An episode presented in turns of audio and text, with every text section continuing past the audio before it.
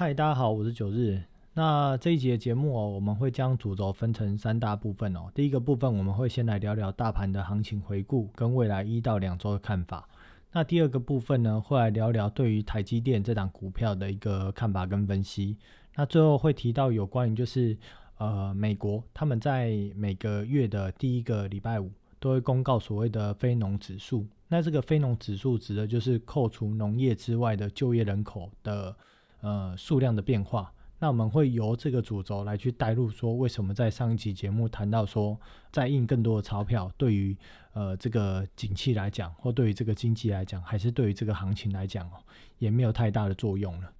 好，那我们先来聊第一个刚讲的大主轴。那在上个礼拜的时候，上一集的节目就有提到说，未来一周的盘势会非常的精彩。那在上一周的一个盘势哦，大概也向上拉了大概六百点左右。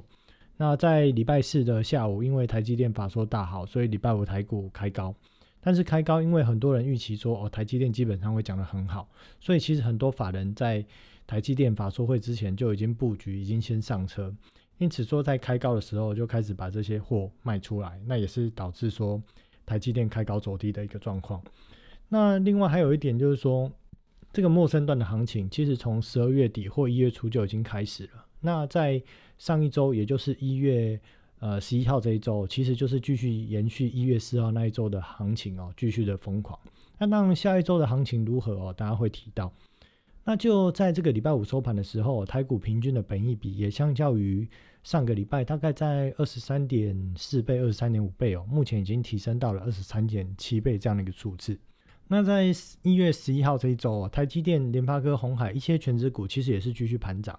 所以也如同上一集的节目都已经提早有讲到说，呃，未来的行情怎么看，就是一万五千四百多点往上加五到七个百分点。所以说，如果一万五千四百多点加五到七个 percent 哦，其实大概目标的高点目前看起来大概会落在一万六千两百多点到一万六千五百点这个区间。所以在上一节节目也提到说过一万六是没有什么问题的，但是呢，要挑战一万七呢，基本上是非常的困难。好，那接下来呢，在这个高点的一个部分哦，到底是不是真的就会在一万六千两百多点或到一万六千五百多点这个区间就转折向下哦？其实再过两周左右的时间哦，就可以去验证九日到底讲的准不准。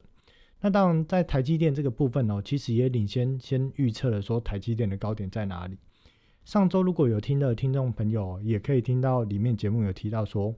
我们用台积电二零二一年最理想的 EPS 二十三块来去预估，给最疯狂的二十七倍的本一比的目标价，这样算起来，其实目标价大概就是在六百二十元左右。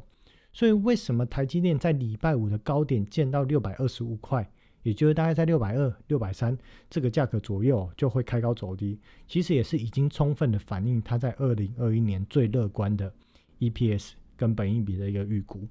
那至于说台积电这个六百二十一块的高点到底会会不会过？其实我认为是有机会过，但可能过的空间不大。但是在这个时间点去操作或买进台积电哦，我绝对是可以肯定是不是很明确的一个抉择或一个选择。这个在第二个这个大内容刚刚讲到说要来聊台积电的这个分析的部分，大家会提到。那另外上礼拜也有提到说，在航运跟钢铁股其实也差不多了。那未来的走势就会如同今年年呃二零二零年年初的这个生技股，到七月见高点之后慢慢回落。那现在的钢铁跟航运股哦，其实看这个大盘继续在涨，但它其实也涨不动了。为什么？因为这已经不只是本益比，这已经是达到了本梦比的阶段。就是说这些股票就是由它的基本面来换算，它根本就没有这个价值。只是热钱跟筹码垫上去的，所以最终在未来大概两个左右的时间哦，也许我们在三月底或四月初哦来看看哦，这些股票的股价哦，可能大概会回到接近七涨点左右的位置。那另外也是在上一集节目有提到说，要来观察美元指数是不是有在八十八块到九十一块打底的状况。那大家如果去看美元指数哦，确实哦，在过去一个礼拜左右的时间哦，就是开始止跌了，从过去大概十一月、十二月都在跌，但是在上个礼拜哦开始止跌，再做一个区间整理，所以说美元指数哦也有这个止跌的迹象。那因此在美元指数哦如果真的开始止跌的时候，就要观察台币的汇率哦是否会有对美元去做贬值，那外资呢就有可能哦开始把钱抽出去，那连同股票市场里面的钱哦也会一起做卖出，并且撤走。所以在未来两周的看法，目前行情在看这个上礼拜五一万六千零四十点这个位置哦，应该是有机会来去做一个小突破，但是空间也不大了。所以在指数部分哦，虽然还有机会上涨，但那是涨全指股，是一般的投资人不会去买的。但是在个股方面呢，也许在下礼拜，因为礼拜一美股休市，那也许在下个礼拜，也就是一月十七呃十八号这个礼拜哦，也许会有两三天的一个反弹空间。但是反弹之后，也许就会开始震荡，然后可能一些大户或主力会开始出货。所以个股来讲哦，在未来这个礼拜，呃礼拜三之后哦，或者到这个一月底哦，基本上可能也不会有太多的一个表现空间。因此，如果有一些手上有一些中小型股的呃听众朋友，也许可以就在下礼拜哦，就是 Joe Biden 一月二十号肯德基爷爷就任的时候，在这个之前哦，也许可以逐步来去做减码，啊，身上多留点现金哦，好过年。那全球的一个指数哦，十二年的一个高点哦，目前看起来还是大概会落在一月底或二月初这个时间点。哦，那到这个礼拜为止哦，目前这看法是没有改变的。那所以就等待两个礼拜之后的一个验证。那至于说这些预测啊，就是九日这些预测到底说实在的，是不是准不准，还是怎么怎么去预测哦？这其实是根据呃一些专业的经专业跟经验去推算出来的。而我认为其实最难的，并不是去推算股票或指数的高低点，而是时间轴。就好比说，呃，很多的新闻媒体或很多那种国际的投资大师。都跟大家说哦，这个股市涨那么多啊，一定会有泡沫啊，一定会大跌。但问题是这件事情哦，讲了一年、两年、三年，它就是没跌。到底什么时候会大跌？最终的结果当然会大跌嘛。大跌之后，最终的结果当然也会大涨。但是什么时间点会发生这件事情，才是最重要的。那当然，这些预测准不准，也是要去讨论一个一个一个想法啦。就如同在上一集提到的，其实交易最重要的，并不是说。呃，自己或我的看法如何这件事情，它并不是最重要的，而是我们要持续去观察这个盘面，并且去揣摩说这些国际银行家到底在想什么，对他们的一些行为决策去做出应变，还是最重要的。呃，如果把这句话呢浓缩再更简单的讲，就是说交易的重点永远不在预测，而是在于应变。哦，这希望这句话送给大家，大家可以呃记在自己的心里哦，作为以后的一个。交易的准则之一。那当然，有些人哦，对于自己的看法啊，可能说讲错了或做错了，然后呢，死不认错啊，执着于自己的看法。其实这样的一个人哦，最终都很惨，最终就是会死在自己的执着之上。因此说，不论是在做人做事还是做交易，其实都是一样的，错了就是错了，就是认认错嘛。那对于在交易上面错了，就是调整看法，没有什么大不了的事情啊。顶多讲错了，被酸一酸，被刁一刁啊，面子跟钱呢，永远是钱比较重要，面子不会比较重要。没有钱会饿死，啊，没有面子不会饿死。好，那在第二个大主轴，我们要来聊聊这个台积电的一个分析哦。呃，在礼拜五，礼拜五这个有一个新闻哦，出来讲说，呃，有一个人哦，在这个粉丝页嘛，就呃提到说，她老公 all in 了这个台积电，哦，把存款都买下去了。然后呢，买六百块台积电，他买完之后手上剩下十几万这样子。那这件事情其实就要来聊聊说，现在去买六百块台积电，啊，甚至五百多块台积电，到底对还是不对？或者说有没有这个价值？那当然对还不对，这个就个人看法嘛。也许有人讲说，啊，我买六百块，我涨到六百一十块就是对啦；我买六百块涨到六百五就是对啦。哦，那那当然也可以啦。不过我是以讲说。这个长线的看法，长线六百块到底是不是相对高点？好，还是也许可能会到八百、一千，市场喊的这种数字会不会？呃，那到底会不会呢？这个就其实要来看台积电的基本面了。台积电在二零一一年的时候，它决定采用跟 Intel 相同的一个架构，而放弃了 IBM 的一个架构，所以使得当时的台积电在二十八纳米的制程哦。呃的竞争对手，像是联电、三星或这个格罗方德哦，都还持续在这个研发卡关的时候，台积电在二零一一年的时候，二十八纳米的制程哦，正式开始放量生产。那在过去的一个历史本益比哦，大家可以回去看台积电过去几年赚的一个 EPS，在二零一二年，就是二零一一年嘛，二十八纳米放量生产之后，在二零一二年到二零一六年的时候。台积电的 EPS 慢慢的从呃六块多一路成长到十三块，但是在这整个成长的过程中哦，其实台积电的一个本益比大概就是在十三倍到十五倍起起伏伏，没有太大的变化。但是到了这个二零一六年的时候，台积电推出了这个所谓的呃十纳米制程，那以及它的一些散出型晶圆级封装技术哦，那使得说这个晶片制造的一个成本降低，那也加速了晶片的一个制造周期。呃，然后另外又在二零一七年的时候，呃，先进制程七纳米的一个制程哦，开始去做投产，所以在二零一七年到二零一九年的时候，在十纳米以下的一个先进制程的良率开始渐渐将刚提到这些竞争对手都甩开，所以台积电在这个时期哦，本益比开始慢慢的提升，呃，从过去刚提到的大概十三到十五倍的一个本益比哦，来到了十六到二十倍左右的一个本益比。而在二零一七年到二零一九年这三年呢，EPS 也慢慢的开始往呃十三块哦到十四块这样去前进。可是我们仔细去看那个财报哦，二零一七年到二零一九年，其实台积电三年的 EPS 大概都维持在十三块二到十三块六左右，其实跟一六年没有太大的一个差异。那后来来到二零年，就是呃去年吧，就是一个月前的去年，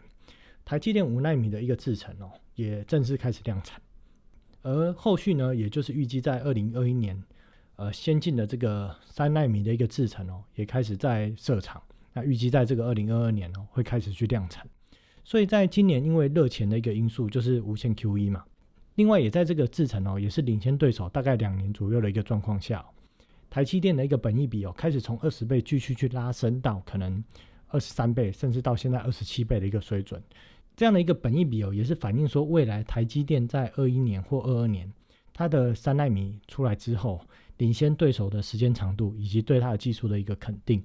但是在这件事情，我们就要回到说，整个贯穿九日节目的一个主轴，从第一期就一直在谈一件事情，就是本益比的重要性，本益比对于股价评价的一个重要性。当本益比高于二十倍的时候，表示年化报酬率换算只有五个 percent。而当像现在本益比达到二十七 percent 的时候，年化报酬率连四个 percent 都不到。而我深深的认为说，今天股票市场是一个高风险的市场。如果你今天买入一档股票，年化的报酬率是不到四个 percent，甚至不到五个 percent，甚至不到七个 percent，我都觉得太贵。当买在这种年化报酬率，也就是换算本益比高达十七倍以上的时候，我觉得它其实就是一个赌博。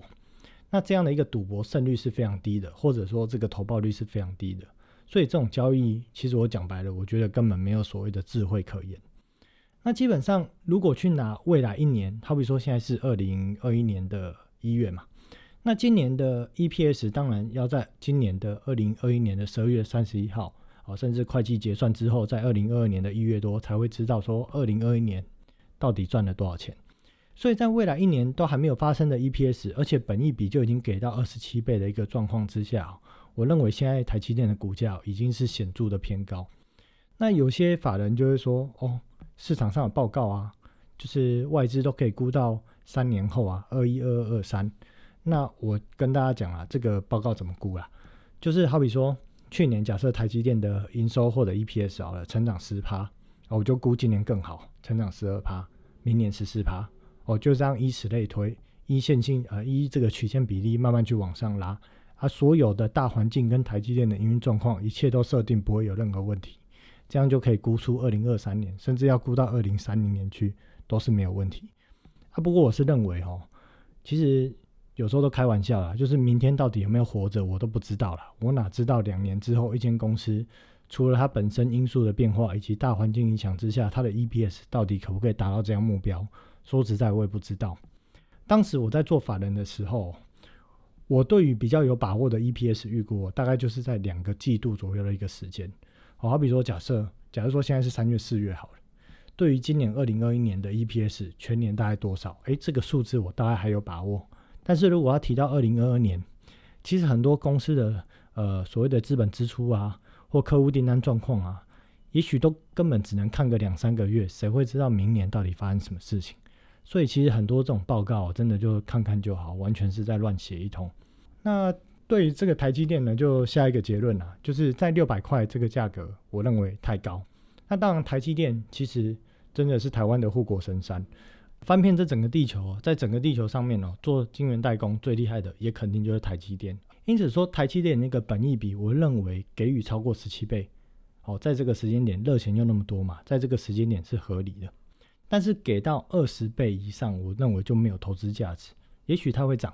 但是没有投资价值，风险又太高的状况下，我觉得选择观望是最好的方式。那有些人会觉得说啊，我就有钱，我就想投资啊。那说实在的，真的可以去找一些本益比比较低的股票，至少买的安心，放的安全。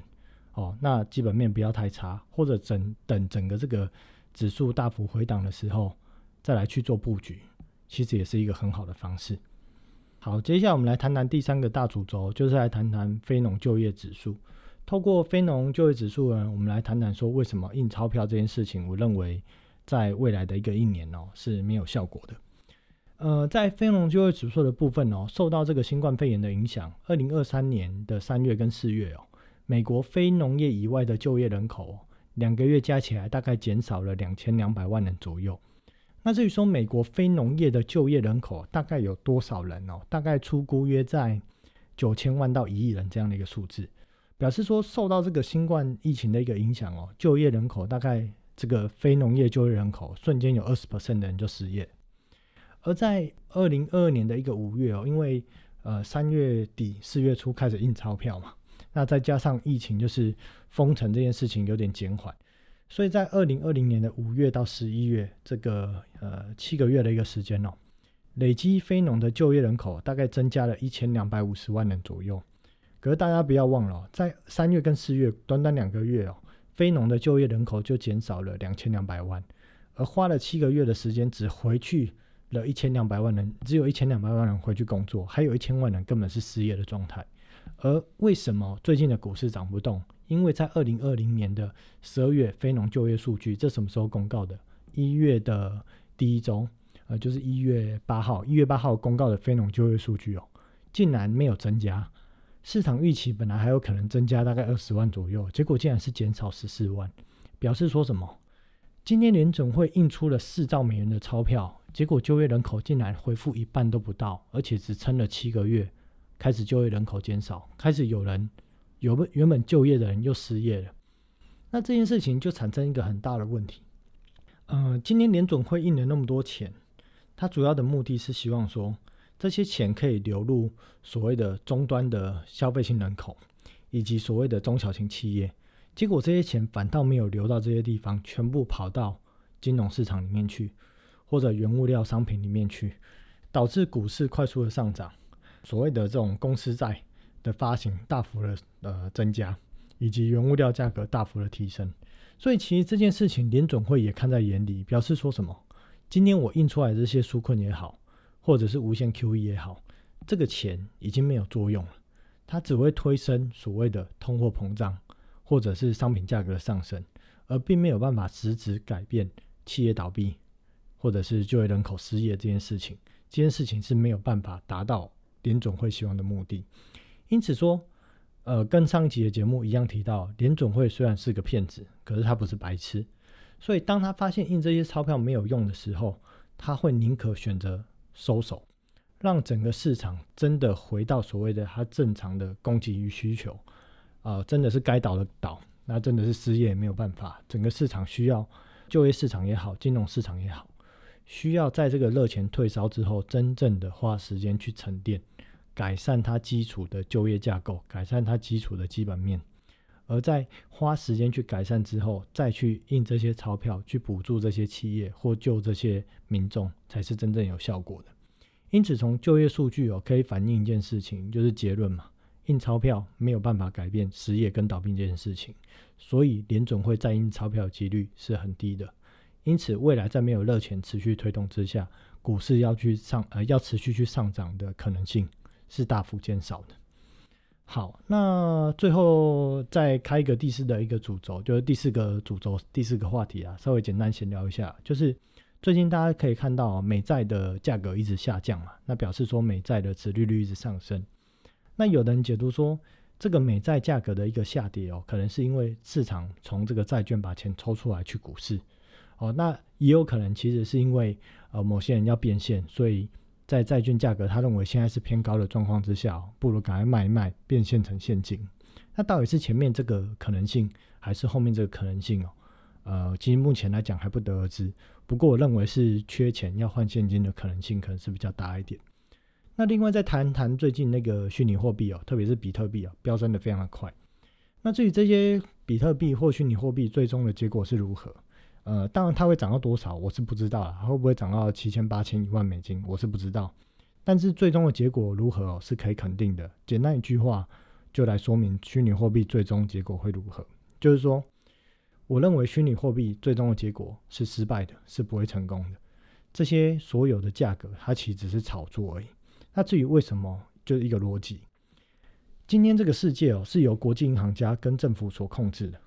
那而虚拟货币，它的目的是希望说，透过所谓的能够没有一个中心化去控制它这个货币，就是所谓的去中心化嘛。它希望达到这样的一个货币交易机制的方式哦，成为一个某种类型的货币。而这件事情其实是跟国际银行家或政府所掌控这件事情的目的是背道而驰的。所以，当国际银行家跟政府无法接受这种他没有办法掌控的金流的时候，最终这个金流或这个所谓的虚拟货币，它必然是不会成功。不论在民主或者是共产国家，这个道理哦是永远都不会改变的。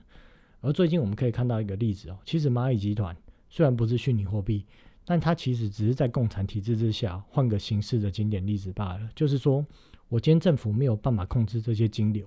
而你掌控了金流的时候，你已经踩到我的底线，所以呢，我是不可能让你发行成功。如果你要发行成功，必然哦，不论是股权或内部，要经过一连串的调整之后，才有可能让你哦在市场去做公开发行。好，那今天节目就聊到这边喽。那当然，如果想要看一些文字内容叙述或讨论的话，可以去这个 FB 搜寻“九日说白话”。哦，那找到这个 FB 的社团了之后加入，啊填一些回答内容就可以加入了。那今天就先谈到这边喽，好，谢谢大家收听，拜拜。